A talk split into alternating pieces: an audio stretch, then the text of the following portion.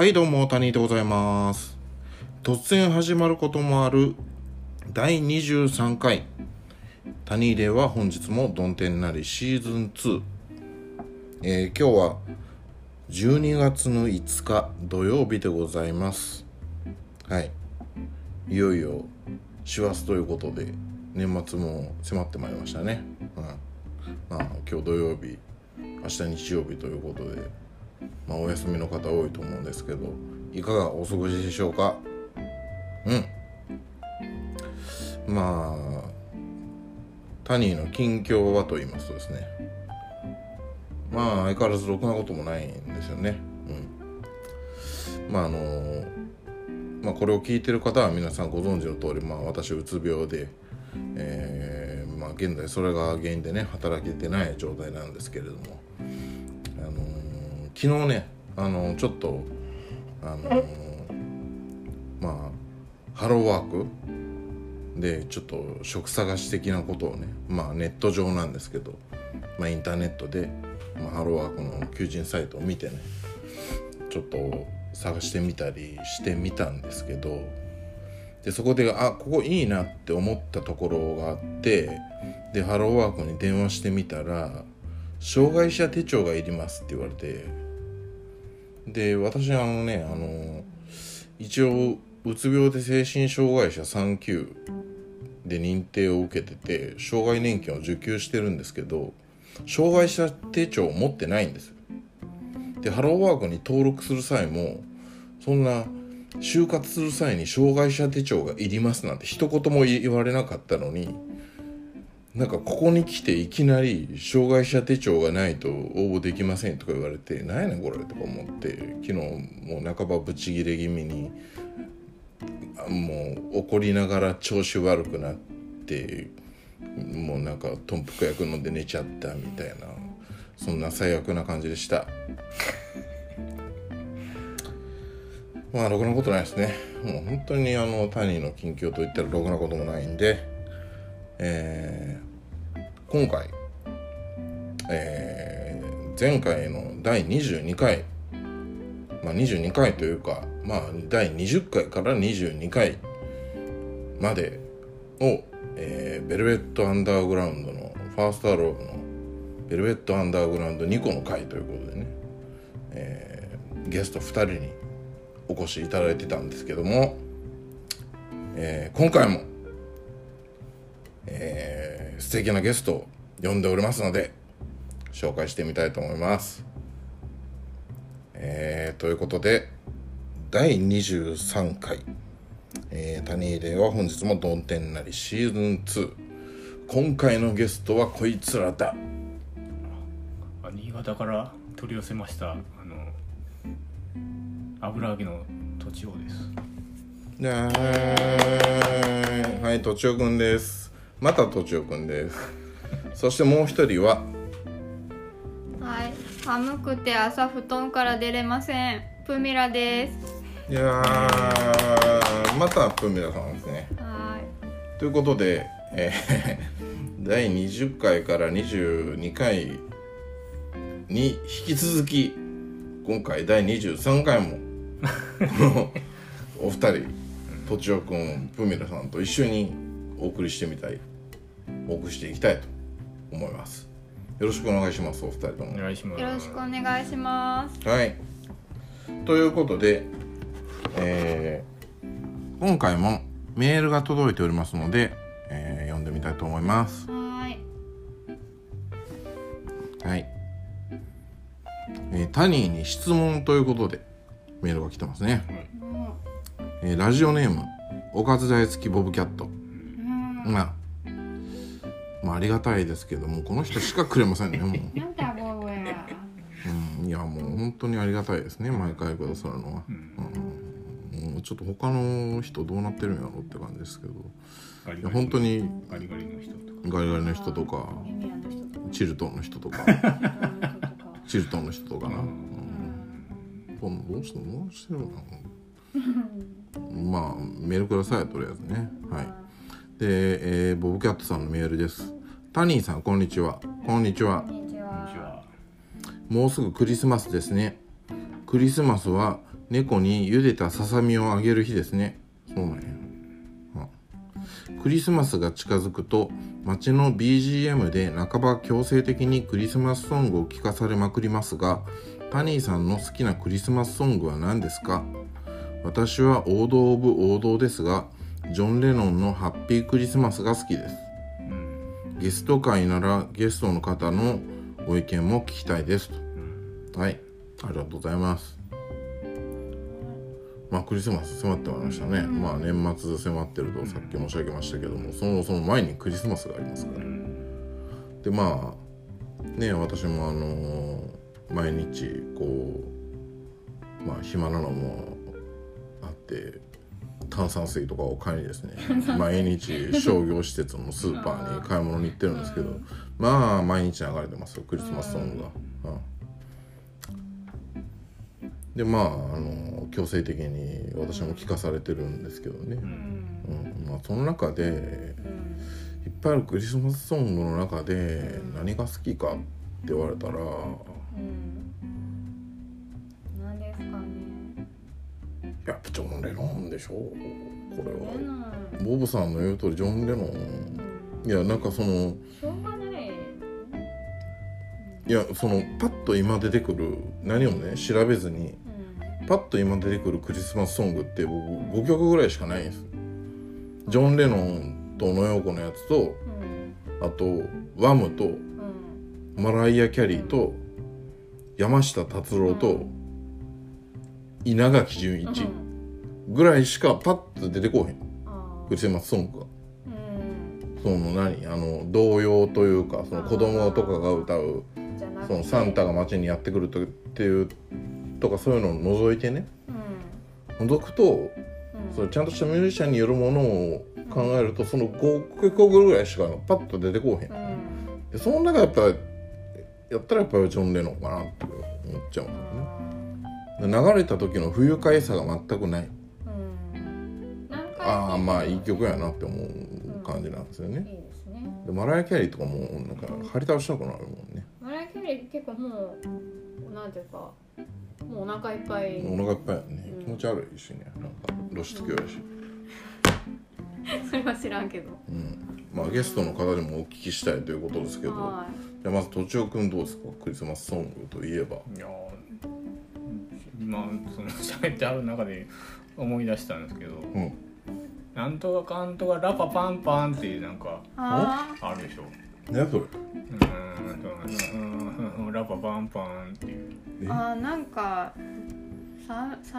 もともとゴスペル的な賛美歌的なやつそういう曲名知らないんですけどクリスマスソングっていう縛り縛りなんかうんで、うんまあかつてかつて木山市で飲んだくれてた頃にうん。毎年そういうクリスマスの時期になるとうん。お姉ちゃんがいる店で、いやお兄ちゃんはいいないですけど。ラパパンパンっていううん。のをまあもうまあ定番の曲なんでしょうけどアメリカでは、それを、まあ、 Low っていうバンドがやってる。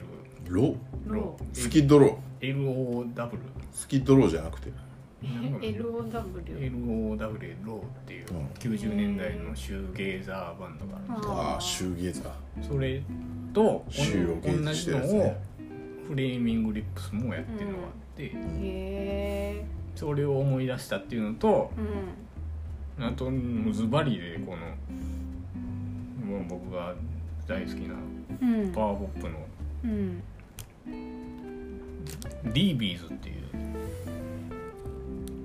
バンドがあるんですけどね、うん。それがクリあの Christmas Time Again っていうコンピレーションを作ってんですよねアルバムがその中でもうクリスマスソングばっかりやってるんですけど、うん。これは Apple Music のこれを見てください、この13曲目の星ついてるやつ。アレックス・チルトンのうん「 The Christmas Song」っていうそれどんな曲か知らんかったわ。うん。俺はもう、ね、そのうんパワーポップ好きではもうクリスマスの定番の。パワーポップ好きでは定番の。あちょっとかかけてみこれしかない。ああじゃあちょっとちちょっとちょっとだけそのアレックス・チルトンの。あ美しい。え？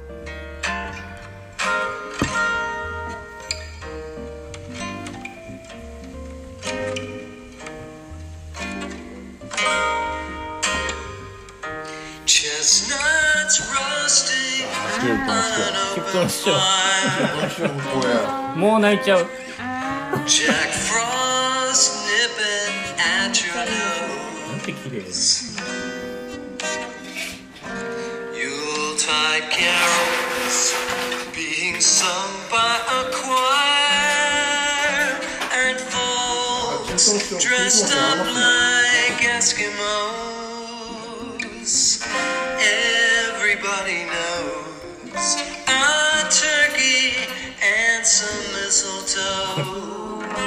ついていきますっていう。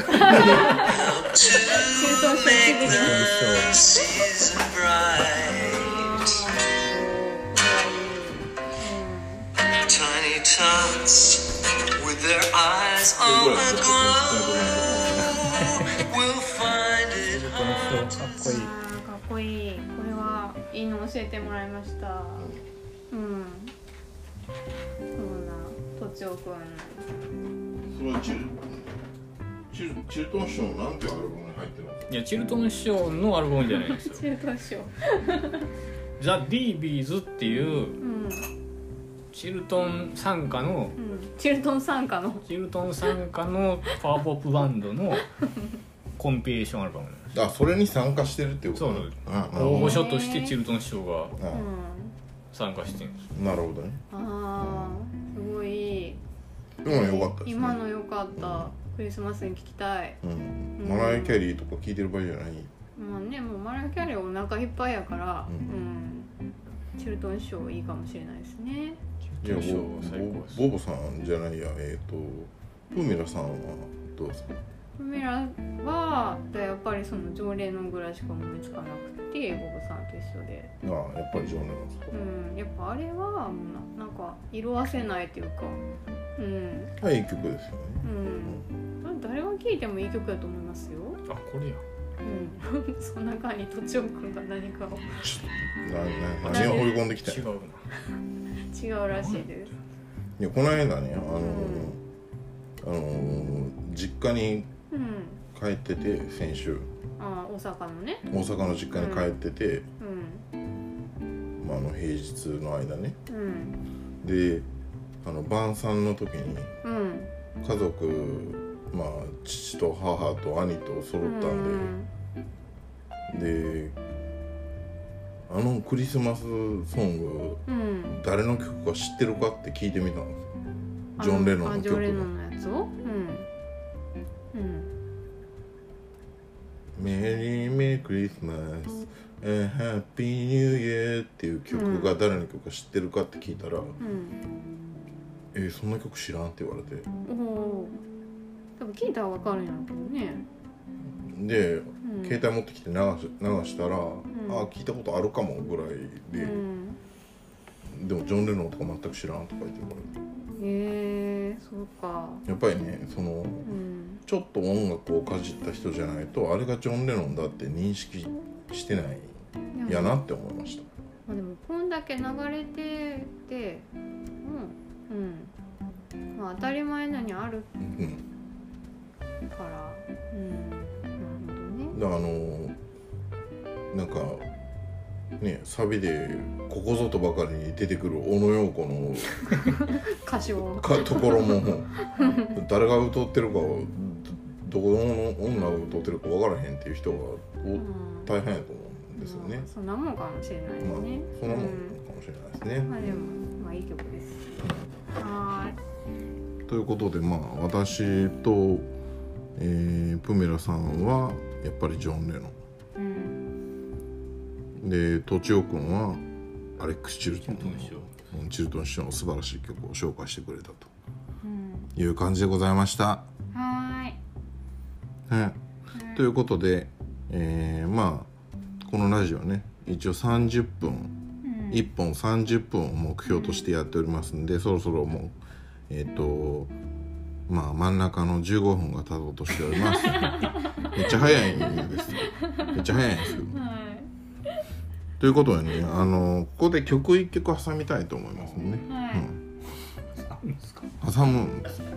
やっぱりラジオやから。一回は曲流しとかなあかんっていうのがあって。はい。でまあねあのーあれなんですよ。やっぱりこの著作権の問題があってこのラジオあのポッドキャストとか YouTube にもアップされるんであのプロのねあの本物の曲を流してしまうとそれが弾かれてしまうんで、うん、アップできないんでね。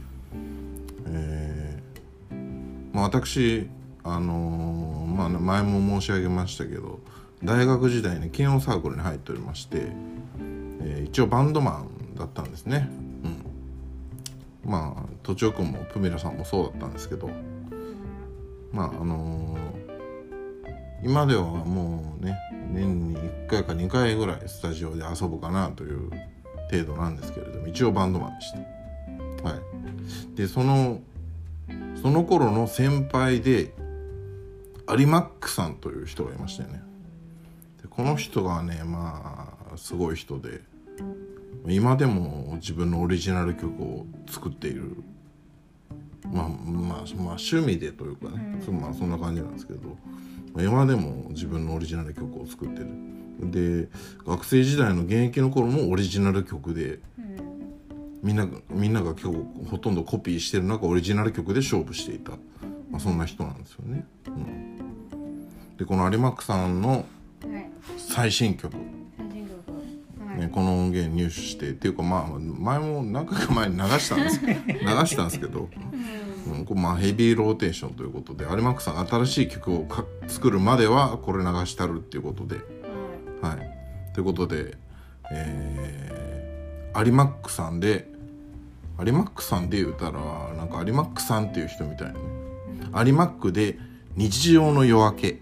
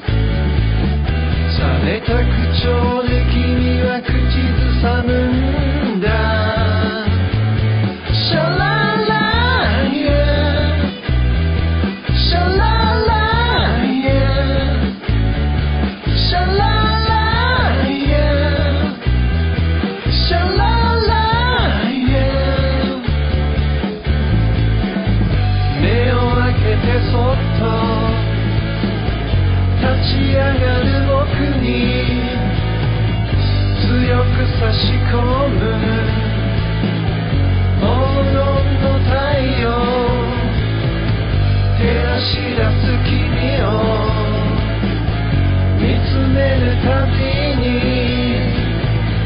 まだ僕は朝を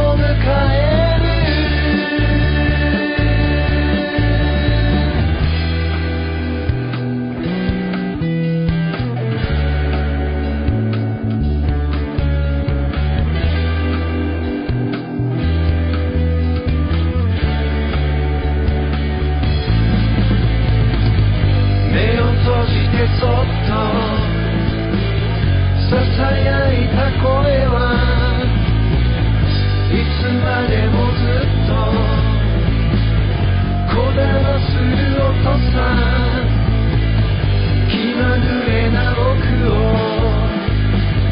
優しく包む。そう今日も朝を迎え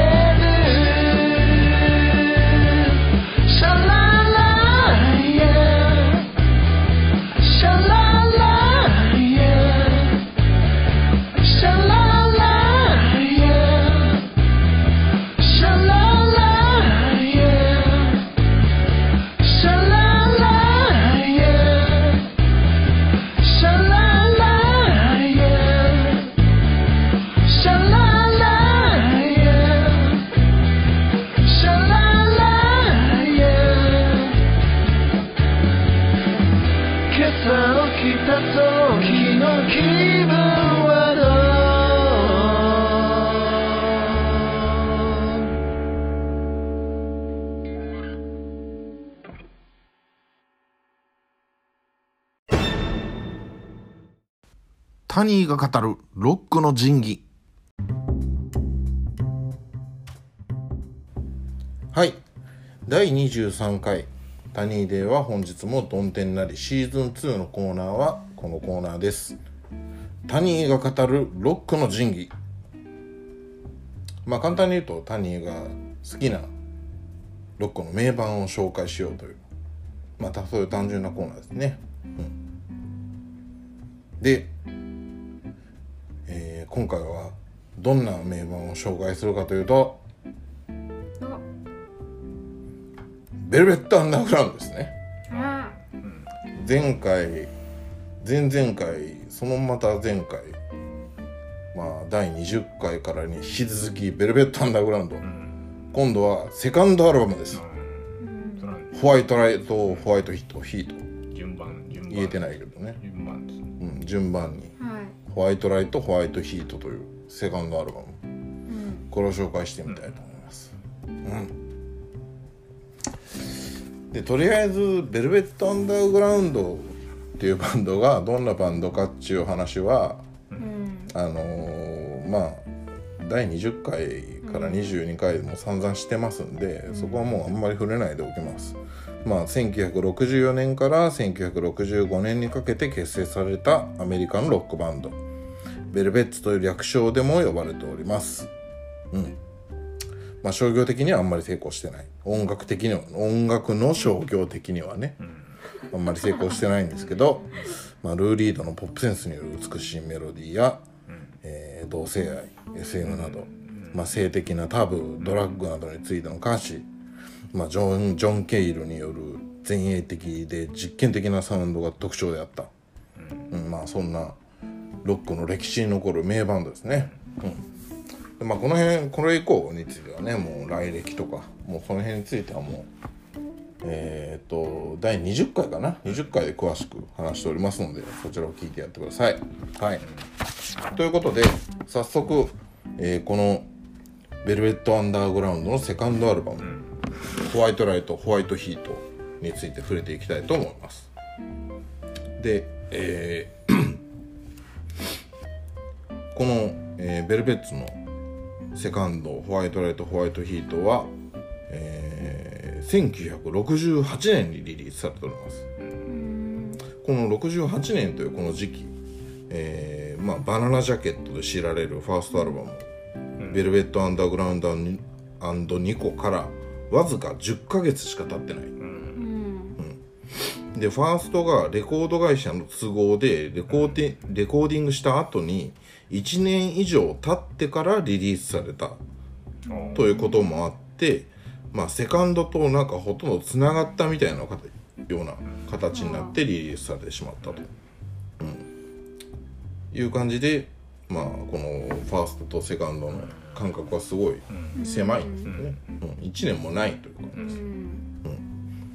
でそれとえこのセカンドもね、あのーファーストと同じく結構ジャケットが有名、うん。一見ただの真っ黒に見えるジャケットなんですけれども左下に実は骸骨の入れ墨の写真が地色の黒と同じ黒でプリントされている。まあよく見ないと分かんないんですけど、でこのコンセプトはウォーホルアンディ・ウォーホルによるもので,、で写真はこのアンディ・ウォーホルの工房ファクトリーのメンバーのビリー・ネームという人が撮ったものだそうです、うん。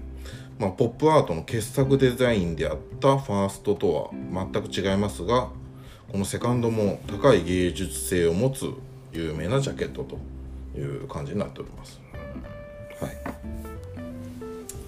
で内容について触れていくと、えーこのセカンド、えーこの「ベルベット・アンダーグラウンド」というバンドのベストアルバムとする意見も根強いと、うん。これもう仕方がないかなという感じがしますね、うん。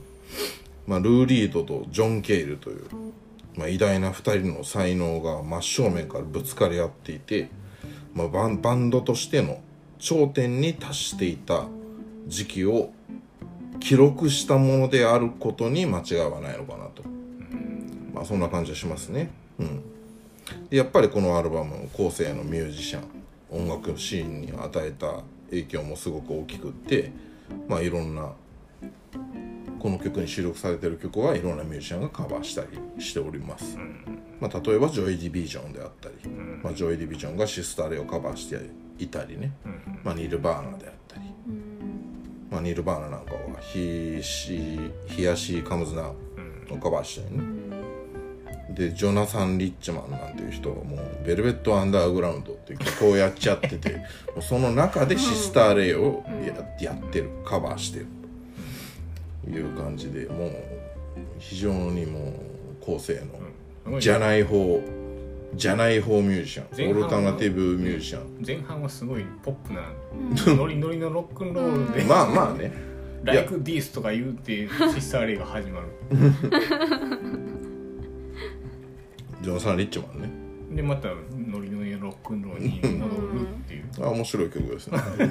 ジョナサン・リッチもご機嫌なおじさんです。ね、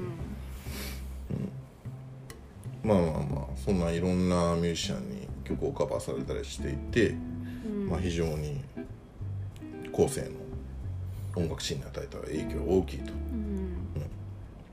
ん。で当時のベルベッツ、まあ、このセカンドをリリースした当時のベルベッツどんな感じだったかと言いますとまあファーストがリリースされたんですけれども、まあ、音楽における音楽面における商業的な成功は期待したようなものは得られなかったと。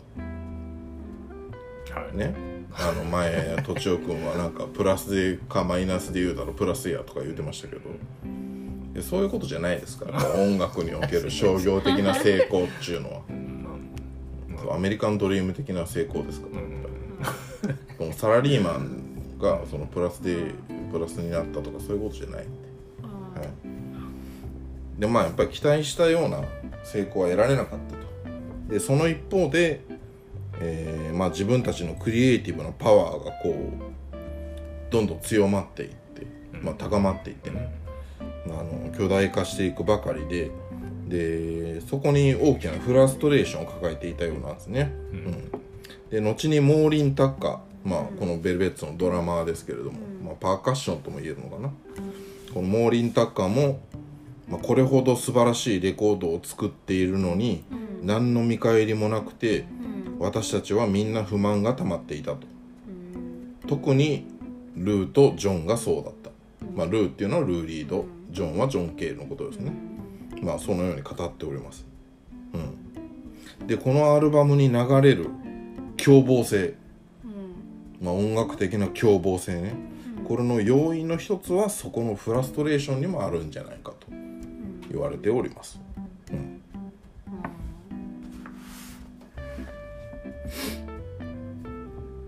今のところこんな感じですけど2人ともいかがですか？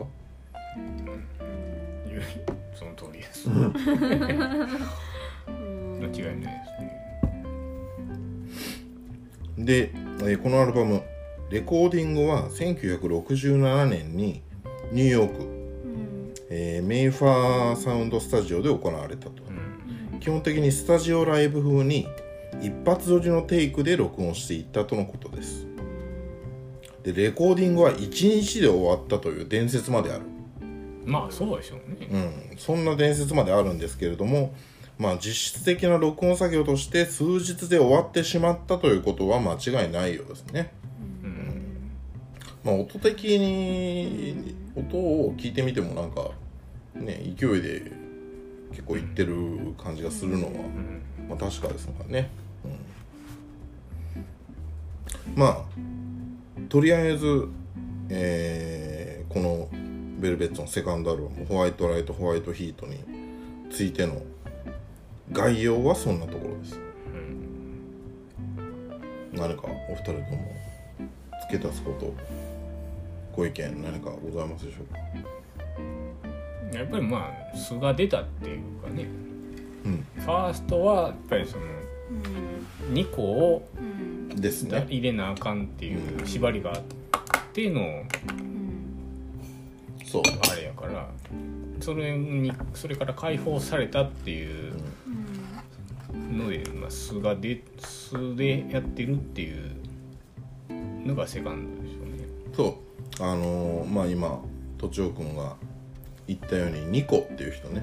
そのファーストアルバムは「えー、とベルベット・アンダーグラウンドニコ」っていうアルバムだったんですけどそのニコっていう人はあのーまあこのベルベッツのスポンサーまあ一応プロデューサーと名乗ってますけどまあほぼスポンサーパトロン？パトロン？パトロンであった、あのポップアートの巨匠アンディ・ウォーホルうん。この人がまあ2個を使えと、うんまあ、無理やりねじ込んだまあ女性でモデルのなんかよくわからん女が2個だったんですね。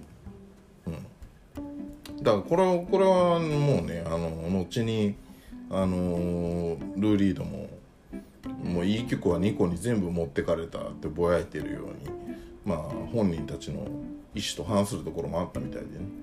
あの自分たちのもう完全に自由にはできなかった、うん。うん、そういう面があったのがファーストアルバム「ベルベット・アンダーグラウンドニコ」なんですよね。でそういう2個のねじ込みみたいなのが確かにこのセカンドではなくなってるんですね、うん。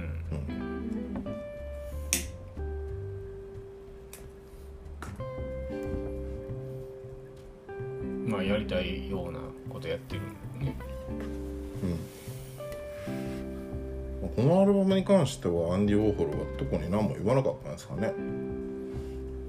もこんな風にせえとか、うないですよね。うん、全然影を感じないですね。影を感じないけどやっぱりニューヨークのなんかその風景っていうのはね見えますけどね。うん。アンディ・ウォーホルの取り巻きやったんやろうなっていう、うんうんまあ結局ジャケットもねアンディ・ウォーホルの関係のによって作られたものですから、あの時代のニューヨークって言ったらもううん。絶対もう避けては通れないですからね、うん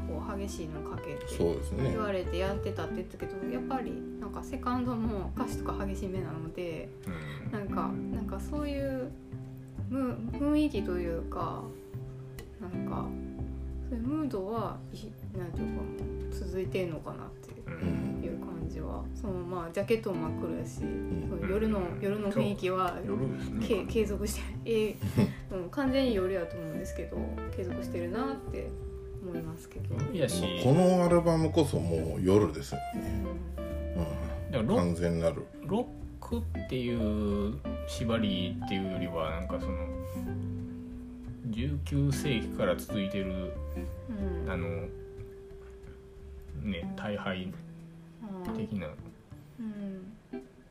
ムードをうん。ニューヨークでずっとや引き継いだっていう感じ。うん19世紀から引きずってる？19世紀あたりからなんかあのなんていうんですか？パリでは。なんていうんですか？あれ。僕世界史じゃないんだよねあのんだよね。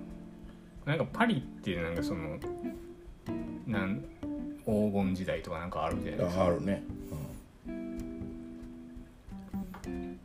エディット・ピアフが出た時代とももっとそのルネサンス期みたいな。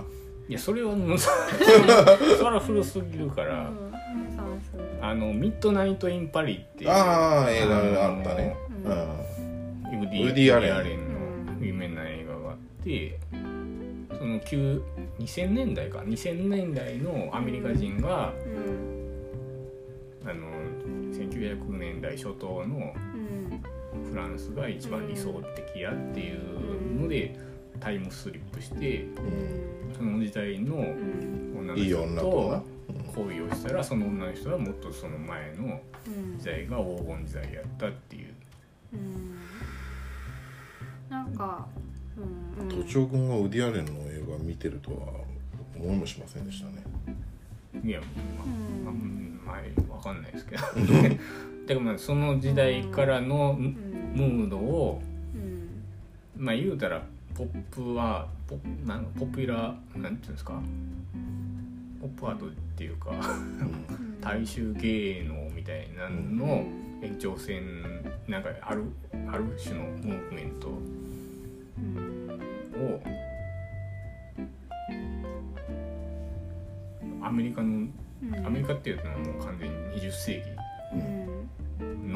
のど田舎からは開拓された部分もあるしニューヨークっていうのはもう半分ヨーロッパの端っこみたいなかあれもあるからどっちかっていうとそのベルベッツっていうのはニューヨークの端あのヨーロッパの端っこの、ね、ファーストのライ最後の曲は「ヨーロピアンサン」っていうぐら。いそうやね。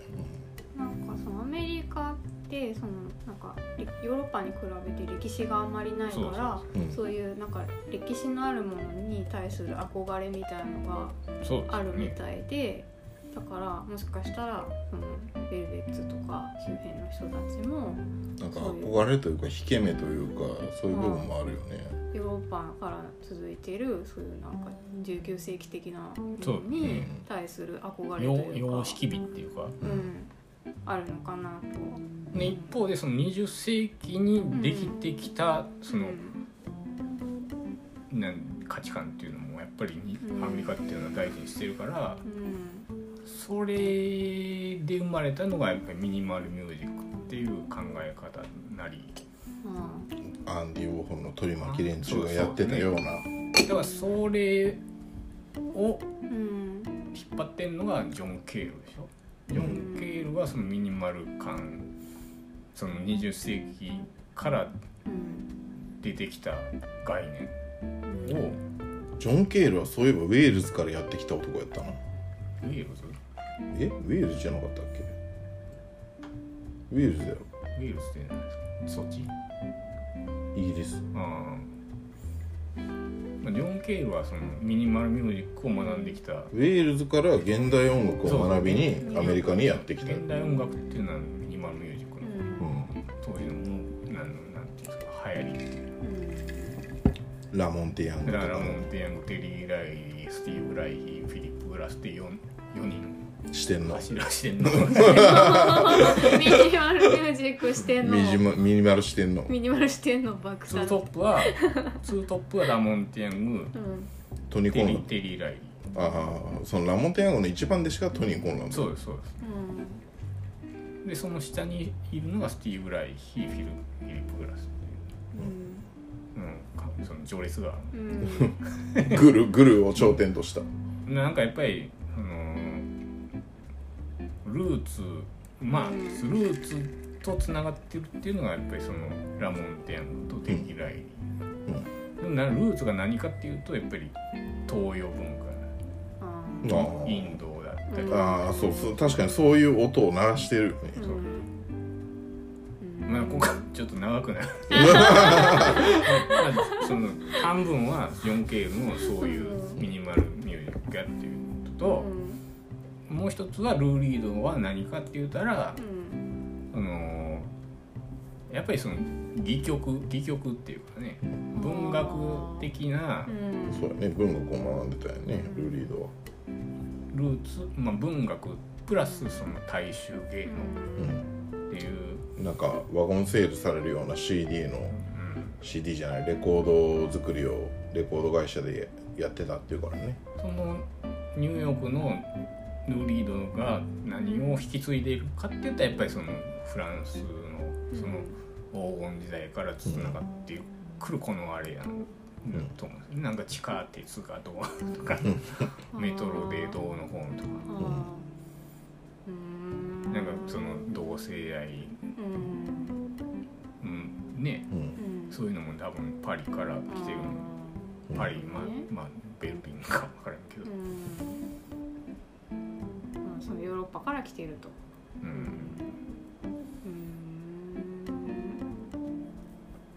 うん。まあいわばその芸術の世界でいうとクリムとエゴン・シーレの流れじゃないですか。タブータブーうん。を芸術化するう。ん。流れを完全にこう、うん。音楽のそのね、うんポップレアポップレアミュージックの中で。ポップレアとなんか、うん。うん、なんていうんですかね。大衆化した。まあそうだね。同時代でいうとその60年代っていうのはやっぱうりん。ロックっていうのが生まれた時代やから、うん。まあ一つはまあビートルズっていうのが確実にこう、うんうん金字塔で全く同時代にうん活躍しだしたうん人らが全く違うことうをん始めるっていうね、うんうんまあ、ルー・リードも完全にこうルーツはやっぱりブルースだったりうん。そういうのを辿ってる人やけど、まあ50年代とかのね音う楽、ん、うん。やっぱりアイドルじゃないですからね。うん。月亭八本みたいな。顔がな。顔も顔も歌い方いや月亭八本の歌い方とか知らんしな。いや声も月亭八本っぽいなと思うんです。けど発声法っていうか、うん。まあどうでもいい方向に行ってきたところでうん 今回はこの辺にしときましょうかね、ははい、まあもういい時間になってますんで。いうん。うん。まあなんか最後ゴニョゴニョっと変な方向に行きましたけど。うん。でもまあなんかその時代の話時代感みたいなね。まあ次回ね。えー次回が第24回なのかなまあ第24回がちょっとまだ中編になるか後編になるか分かりませんが、えー次回で、えーこのホワイトライトホワイトヒートの内容 について、えー触れていきたいと思います。えはい。はい。え？どういうことなんですか？何何曲触れたいですか？そのままいけそうじゃない？いやいやもうもう結構いい時間経ってるんですよ。これ22分出してでしょ22分でっていうことはもう前半のやつとあの有馬区さんの曲も入ってますから。あー40分ぐらいってこと？結構な時間だうん。あんま重たくするとねアップするの大変やからね。そう大変です。はいということで、はいえーお二人ともとりあえず前半ありがとうございました。前編前編？はい。ありがとうごいざいました、えー引き続き次回もよろしくお願いいたします、はい。お願い。します、お願いしまということで、えーお送りしてきました。第23回「タニーデー」は本日もど「どん天なり」シーズン2この辺りで失礼したいと思います。ほんじゃまたな。すまたねー